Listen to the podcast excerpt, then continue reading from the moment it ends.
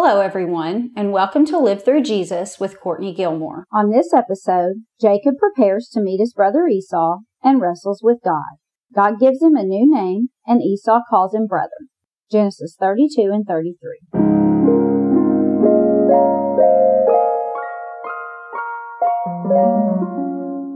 Now, just as a quick side note, I'll be reading all the scripture references for you, so you're free to just sit back, listen, and absorb, or you can grab your Bible and read along. Most of the time, I'll be reading from the New King James Version, but if I switch, I'll let you know. At the beginning of each episode, I'll introduce the title, so if you want the entire study in writing, you can go to livethroughjesus.com and buy it for under $5. Each one will cover two to three months worth of episodes, and once you buy, then it'll be immediately available for download. In addition to a little extra studying, it also allows you the benefit of some charts and keyword definitions, but it isn't necessary. Okay, so let's get started.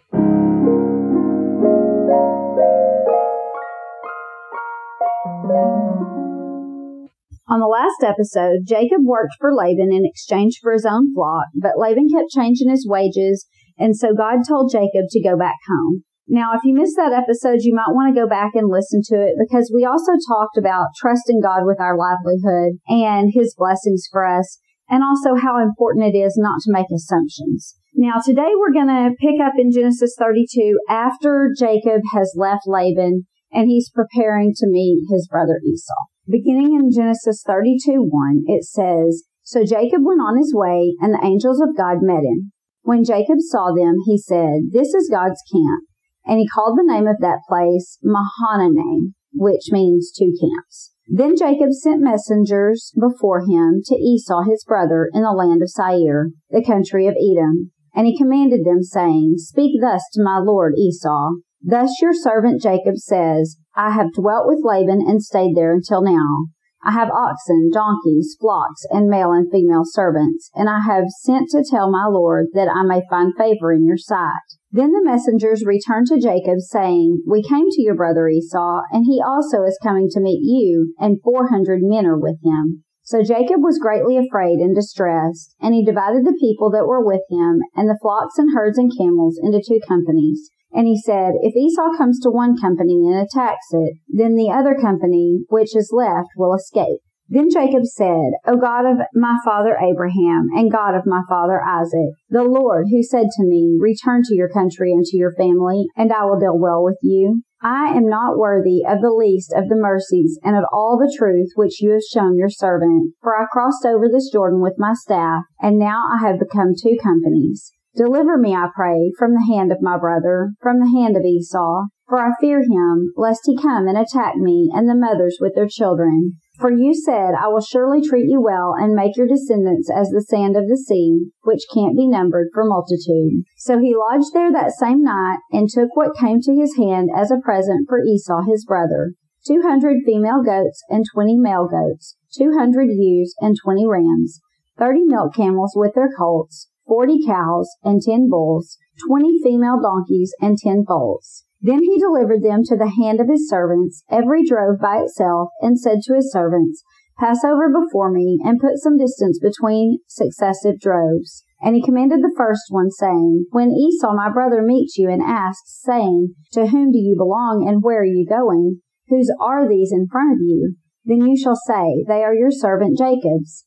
It is a present sent to my lord Esau. And behold, he also is coming behind us. So he commanded the second and third and all that followed the droves, saying, In this manner you shall speak to Esau when you find him. And also say, Behold, your servant Jacob is behind us. For he said, I will appease him with the presents that go before me, and afterward I will see his face, and perhaps he will accept me. So the present went on over before him, but he himself lodged the night in the camp.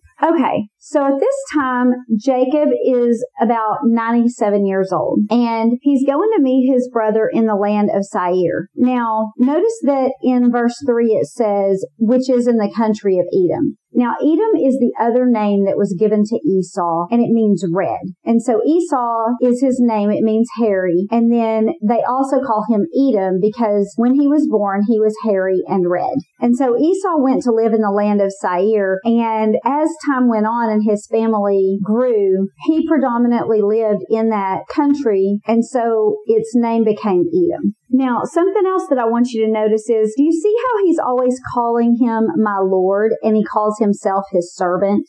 This shows how much Jacob's changed and he's trying to let Esau see that because Jacob had taken everything from Esau, right? He'd taken his place of honor in the family, his firstborn status. And so Jacob's trying now to show him, hey, I'm not taking that from you anymore. You are in charge. The one that is called Lord, that's the one that's in charge. And so he's trying to say, I am under you and you are the one that has the place of honor. He's hoping that by this Esau will see that he regrets what he's done and he wants to put everything behind him.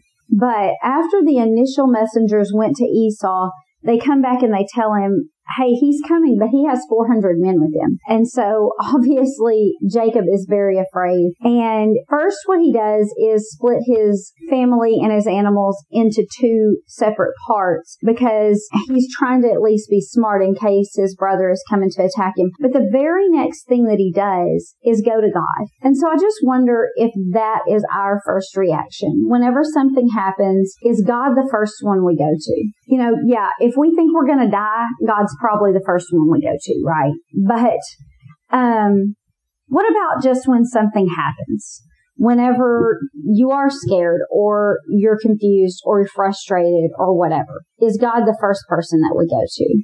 And I have to say that I am learning how to make God be the first person that I go to, but it has not always been that way. Initially, my first person would have been a friend. And as time has gone on, I've been able to realize that really people just can't help me all that much and God can. So it seems a little pointless to go to them. And there's no reason to try to solve it for myself because God can always do more to help me than I can do for myself. And so I'm learning to go to God as my first person, but it is something that we do have to practice. And so I just want to read you a verse. It's found in Psalm 56 3, and it basically just confirms this that that's what we're supposed to do. It says, Whenever I'm afraid, I will trust you. And so whenever we're afraid, we're supposed to immediately go to God and let him know that we trust him. That's pretty much what Jacob's doing. He's going to God and he's telling him, Hey, I'm afraid, but I trust you. You're the one that told me to go back here. And so I have to trust that everything's going to be okay. I think this is a really authentic prayer because when he goes to God, he says, Hey, you are the God of my father Abraham and my father Isaac, and you're the one that told me to go back to my family and that you would deal well with me. And so, you know, in a way, we could think that he's reminding God himself. He's like going to God and saying, Hey, you're the one that told me to go back. You better be taking care of me. You know, he could be doing that, but I don't think that's what he's doing. I think he's just acknowledging that he is the Lord. And I think he's reminding himself and letting God know that he remembers that he told him to go back. And so if he told him to go back, then everything's going to be okay. You just got to keep going and trust him. And then notice how humble his prayer is also because he says, I'm not even worthy of the least of the mercies and the truth that you've shown to me. And then he reminds himself again of another time that God came to him. He says, you know, when I crossed over the Jordan, all I had was my staff in my hand. And now I have two companies worth of people and animals. And remembering that also reminds him of what he says in verse 12 when he says, you know, that's when you came to me. Whenever all I had was a staff in my hand and I was having to leave my family, you came to me and you said you would surely treat me well and you would make my descendants as the sand of the sea that can't even be numbered. And so I'm reminding myself that when I had to leave my family because of what I did to Esau the first time, you came to me and I had nothing and you said, Hey, I'm going to make you prosperous and your children are going to be as many as the sand in the sea and I'm going to treat you well. And then he reminds himself also, you did that. Look at what you did. And I didn't deserve any of this. And you did all of this for me. And whenever I had become very prosperous and did have a lot of children, now you told me to go back. And so I'm reminding myself of where I came from and where I am now and how much I don't deserve and how much you've taken care of me. And so then he says, just deliver me, please, because I'm afraid. And I think that that is just such a genuine prayer because he's only human, right? And so he is afraid. And he's not telling God that he's not. He's not sitting there saying, well, I trust you. I know you're going to take care of me. Everything's going to be fine. No worries, you know. He's like, man, I'm scared, but I remember what it was like when I left Esau and I remember what you told me then and I see all that you've done for me in the meantime. And I know that you're the one that told me to come back. And so I trust you. I trust that you're going to continue to do the things that you told me you were going to do because I've already seen all of what you've done for me so far. And I think that God is happy with a prayer like that. I think He is happy for us to just tell Him our feelings. Just say, man, I'm scared, but I'm going to trust you. Just please take care of me. You know, He kind of keeps going back and forth. He's like, I'm afraid, but I trust you. I'm scared, but I know all the things you told me, so I'm going to keep going forward. You know, and that really is what we're like a lot of times too. I think that's at least what we feel like. And we may as well just tell God that because he knows it anyway. Just talk to him like he's a father that cares because that's what he is. And he knows how we feel anyway. I'm going to read you another verse. It's in Proverbs 4, 5, and it says, Get wisdom and get understanding. Do not forget or turn from the words of my mouth. So this authentic prayer is good, but it's also good for us to remind ourselves of the things that God has told us and the things that we know of Him whenever we are afraid or whenever we're confused or whenever our feelings may be contrary to what they should be. We have to remind ourselves of what God's truths are and that will help us get wisdom and understanding. And it doesn't hurt at all for us to pray those things back to Him. Hey, your word says this. And so even though I feel afraid, going to trust that what your word tells me is true. Or even though I feel angry, or even though I feel sad, or even though I don't understand, or whatever the case may be, I remember what your word says. And I remember all of the things that you've done for me so far. And so I'm not going to lose hope. I'm going to trust you. And that just shows him that we believe and we trust him. And it also reminds us of all the reasons that we can trust him with our lives and the things that are going on in them.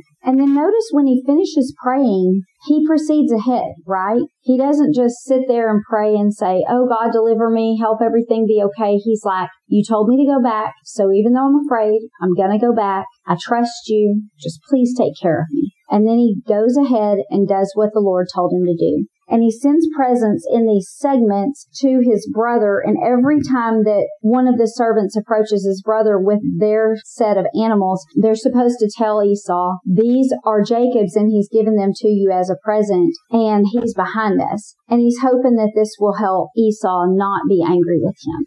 He really wants Esau to see that he feels bad about the things that he's done and that he's trying to make things right. Okay, so let's go ahead and continue reading the rest of this chapter, beginning in verse 22. And he arose that night and took his two wives and his two female servants and his eleven sons and crossed over the ford of the Jabbok. And he took them and sent them over that brook. The Jabbok is the name of the brook. And he sent over what he had. Then Jacob was left alone and a man wrestled with him until the breaking of day. Now when he saw that he did not prevail against him, he touched the socket of his hip and the socket of Jacob's hip was out of joint as he wrestled with him. And he said, Let me go, for the day breaks. But Jacob said, I will not let you go unless you bless me. And so he said to him, What is your name? And he said, Jacob. And then he said, Your name shall no longer be called Jacob, but Israel, for you have struggled with God and with men and have prevailed. Then Jacob asked him, saying, Tell me your name, I pray. And he said, Why is it that you ask my name? And he blessed him there. So Jacob called the name of the place Peniel, and said, For I have seen God face to face, and my life is preserved. Just as he crossed over Peniel, the sun rose on him, and he limped on his hip.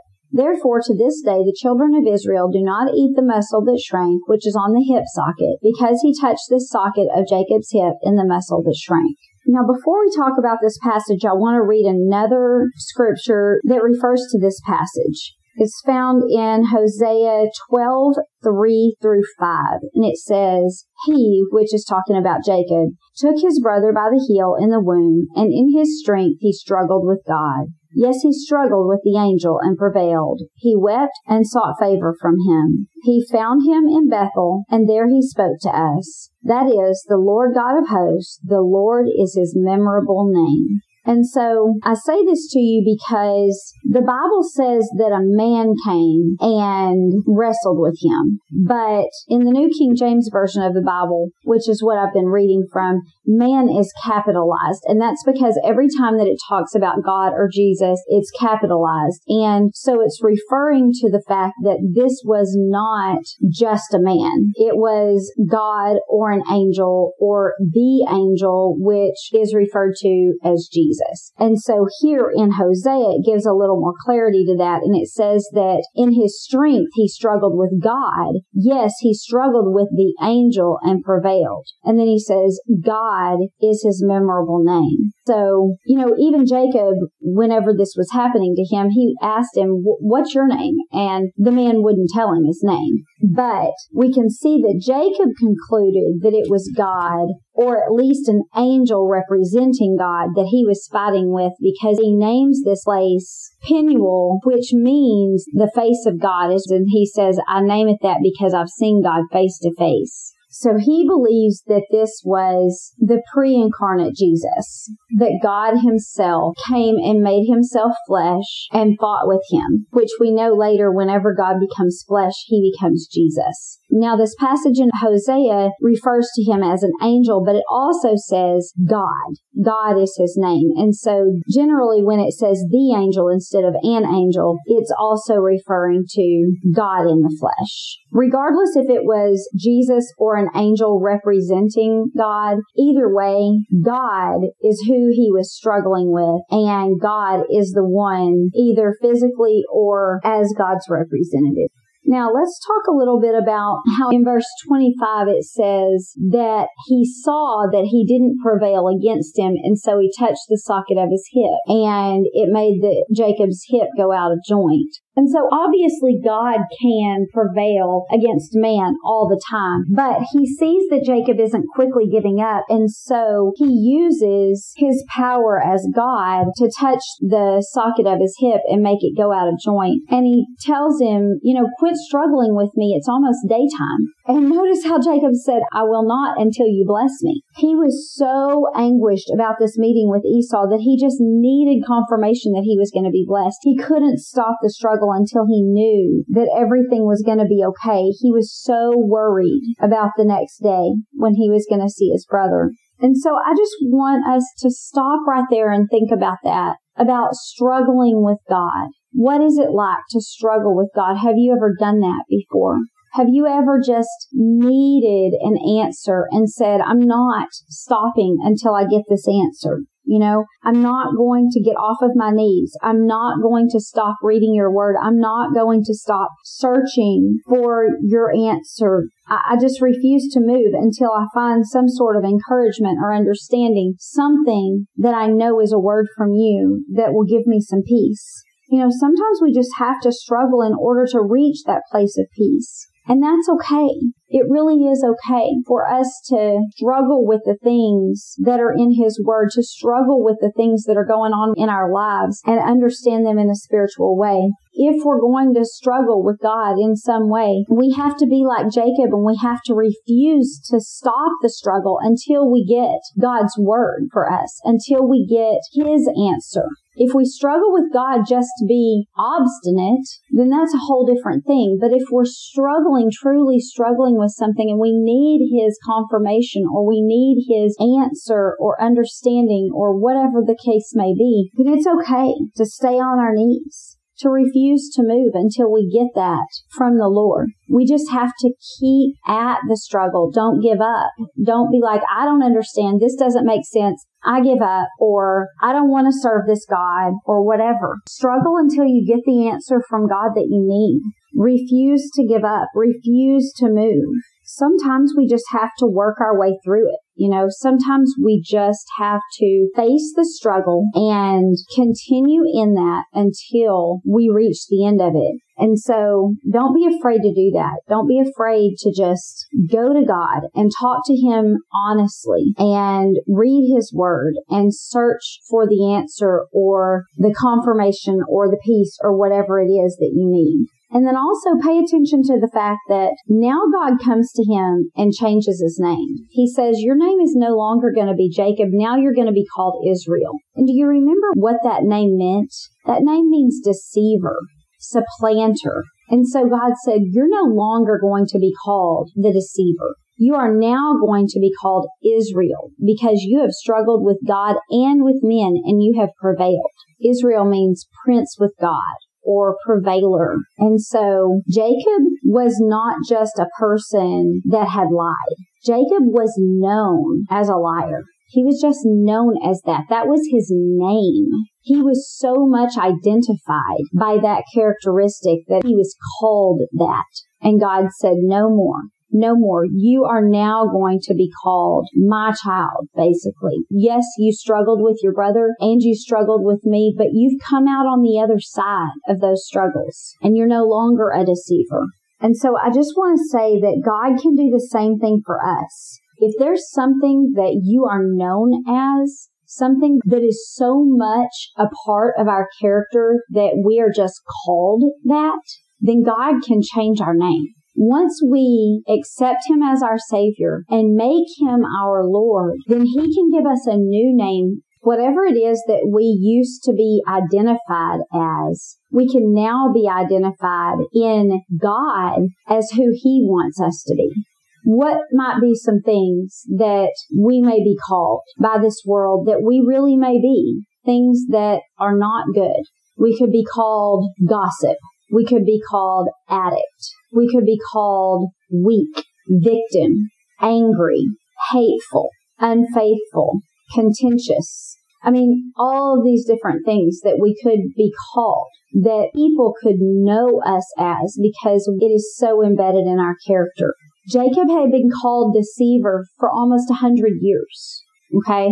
But in God, he's called something new. Now he's making his life through the Lord. And so now in God, he can be called something new. And it's the same thing with us. God can call us by a new name. We can now be called strong. We can now be called wise. We can now be called faithful, true, loving, kind, caring, understanding. Listen to this verse in 2 Corinthians 5:17. It says, "Therefore, if anyone is in Christ, he is a new creation. Old things have passed away. Behold, all things have become new. So when we become His, then we become a new creation. All the old things that we used to be known as can pass away and we can become a completely new person in Him. When people look at us, instead of seeing the sinful person that we used to be, they can see Jesus if we follow him, make him Lord of our lives, allow his spirit to live in us and produce his fruit,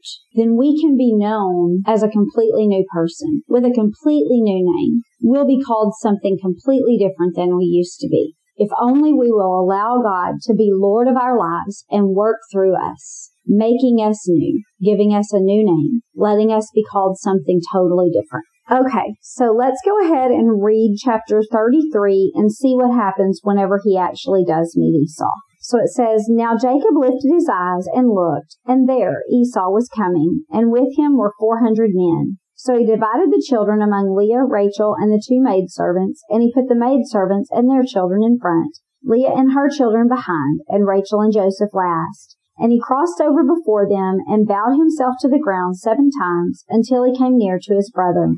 But Esau ran to meet him and embraced him and fell on his neck and kissed him and they wept. And he lifted his eyes and saw the women and children and said, Who are these with you? And Jacob said, The children whom God has graciously given to your servant. Then the maidservants came near, they and their children, and bowed down. And then Leah also came near with her children, and they bowed down. And afterward Joseph and Rachel came near, and they bowed down. And Esau said, What do you mean by all this company which I met? And Jacob said, These are to find favor in the sight of my Lord. But Esau said, I have enough, my brother. Keep what you have for yourself. And Jacob said, No, please, if I have now found favor in your sight, then receive my present from my hand, inasmuch as I have seen your face, as though I have seen the face of God and you were pleased with me. Please take my blessings that I brought to you because God has dealt graciously with me and because I have enough. And so he urged him and he took it. And then Esau said, Let us go, and I will go before you. But Jacob said to him, My Lord knows that the children are weak, and the flock and herd which are nursing are with me. And if the men should drive them hard one day, all the flock should die. Please let my Lord go on ahead before his servant. I will lead on slowly at a pace which the livestock that go before me and the children are able to endure until I come to my Lord in Seir. And Esau said, Now let me leave with you some of my people who are with me. But Jacob said, What need is there? Let me find favor in the sight of my Lord. So Esau returned that day on his way to Seir. And Jacob journeyed to Succoth and built himself a house and made booths for his livestock. Therefore, the name of the place was called Succoth, which means shelters, booths. Okay, so notice how whenever he saw Esau coming, he put all of the children with their mothers and then he put them in order of the most importance to him, right? He put himself in front, thankfully, but then the next ones he put were his maidservants and then Leah and then Rachel and Jacob because Rachel and Joseph were the most precious to him. And so he put them in the very end to be the most protected. But whenever he met Esau, Esau hugged him and was just so happy happy to see him, and it must have been such a relief to Jacob to know that he was not angry with him. And then notice whenever Esau asks about his family, Jacob immediately gives all the credit to God. He said, These are the women and children and animals that God's given to me. Not that I have acquired of myself and all of that, but that God gave to me. And then whenever Esau asks him what all of these animals were that came ahead of him, he said, Hey, I was trying to gain your favor. And notice that still Jacob is calling him his Lord and he's saying that he is Esau's servant. But look at verse 8. He says, these are to find favor in the sight of my Lord. But then Esau says to him, I have enough, my brother. Esau's letting him know, I am not in charge of you. You are not my servant. You are my brother. We are okay. Yes, you tried to take my place of honor, but I have enough. God's blessed me too, and we're okay. I forgive you. But Jacob couldn't let it go with that. And the reason is just because he felt so guilty for what he had done and he just needed to make it right. He needed that confirmation that Esau really did forgive him. He was going to allow him to pay a little bit back of what he had taken from his brother. And on top of that, he acknowledged that God is the one that gave it all to him anyway. And so he didn't mind giving away what the Lord had given to him. And we should be like that too. When we wrong someone, we should do everything we can to make it right again. And if we have been wronged, as Esau had been wronged, then we should be gracious and forgiving whenever someone comes to us humbly and apologizes. This is a great picture of what we're supposed to look like when we're in each of their situations. And so after the brothers made up and they caught up on the last 20 years, Esau tried to get him to come back with him, but Jacob explained to him, no, we can't go that fast. We have little ones and the animals have little ones and there's just no way for us to go that quickly. And so he said, you go ahead and go back and I'll meet you at some point. And Esau tried to leave behind some people to help him along his journey. And he said, no, I've got it. Really, just take the gifts that I gave you so that I know that you're okay with me. And then we'll come along as we can and I'll meet you soon. And so we're going to stop right there. We'll begin in verse 18 next week because it goes along with chapter 34. But what we just need to take away from this lesson today is that the first person that we go to whenever things are hard or confusing or whatever should be the Lord. And we just need to go to Him and genuinely just express our feelings to Him. But remind ourselves of all of the things that His Word has said to us and all the things that He's done for us so far. And just repeat those things back to Him. Tell Him how we feel, but tell Him what we know about Him to be true. Remind ourselves and let Him know that we trust Him. And then just move forward, do what it is that we believe that He wants us to do. It's important that we make it all the way through the struggle, that we don't quit in the middle of it. That we stay with God until we find His answer to us, His comfort, His understanding, whatever it is that we're seeking, that it would be from Him. And whenever we get that, then we can stop the struggle. Then we can stop and move on and go forward and do what it is that He tells us to do. And then remember, if we are His followers, then we are a new creation in Him. And so allow the Holy Spirit to work in your life to make you new so that you can be called by a new name, a name that glorifies your Father in heaven, a name that points to Him. That's His desire for us. Okay, so that's all we're going to do today. Next week, we're going to move on to what happens to Jacob after he settles in this land. Let me know how you relate to this lesson. If you've been in a situation where you've struggled with God and come out on the other side prevailing. If God's given you a new name, things like that. I'd love to hear from you. Leave comments wherever you're listening or email me. My email address is Courtney at livethroughjesus.com. Also, make sure that you leave a five star review. That always helps me out. And then just make sure that you subscribe so that you don't miss the next episode. Thanks and have a good day.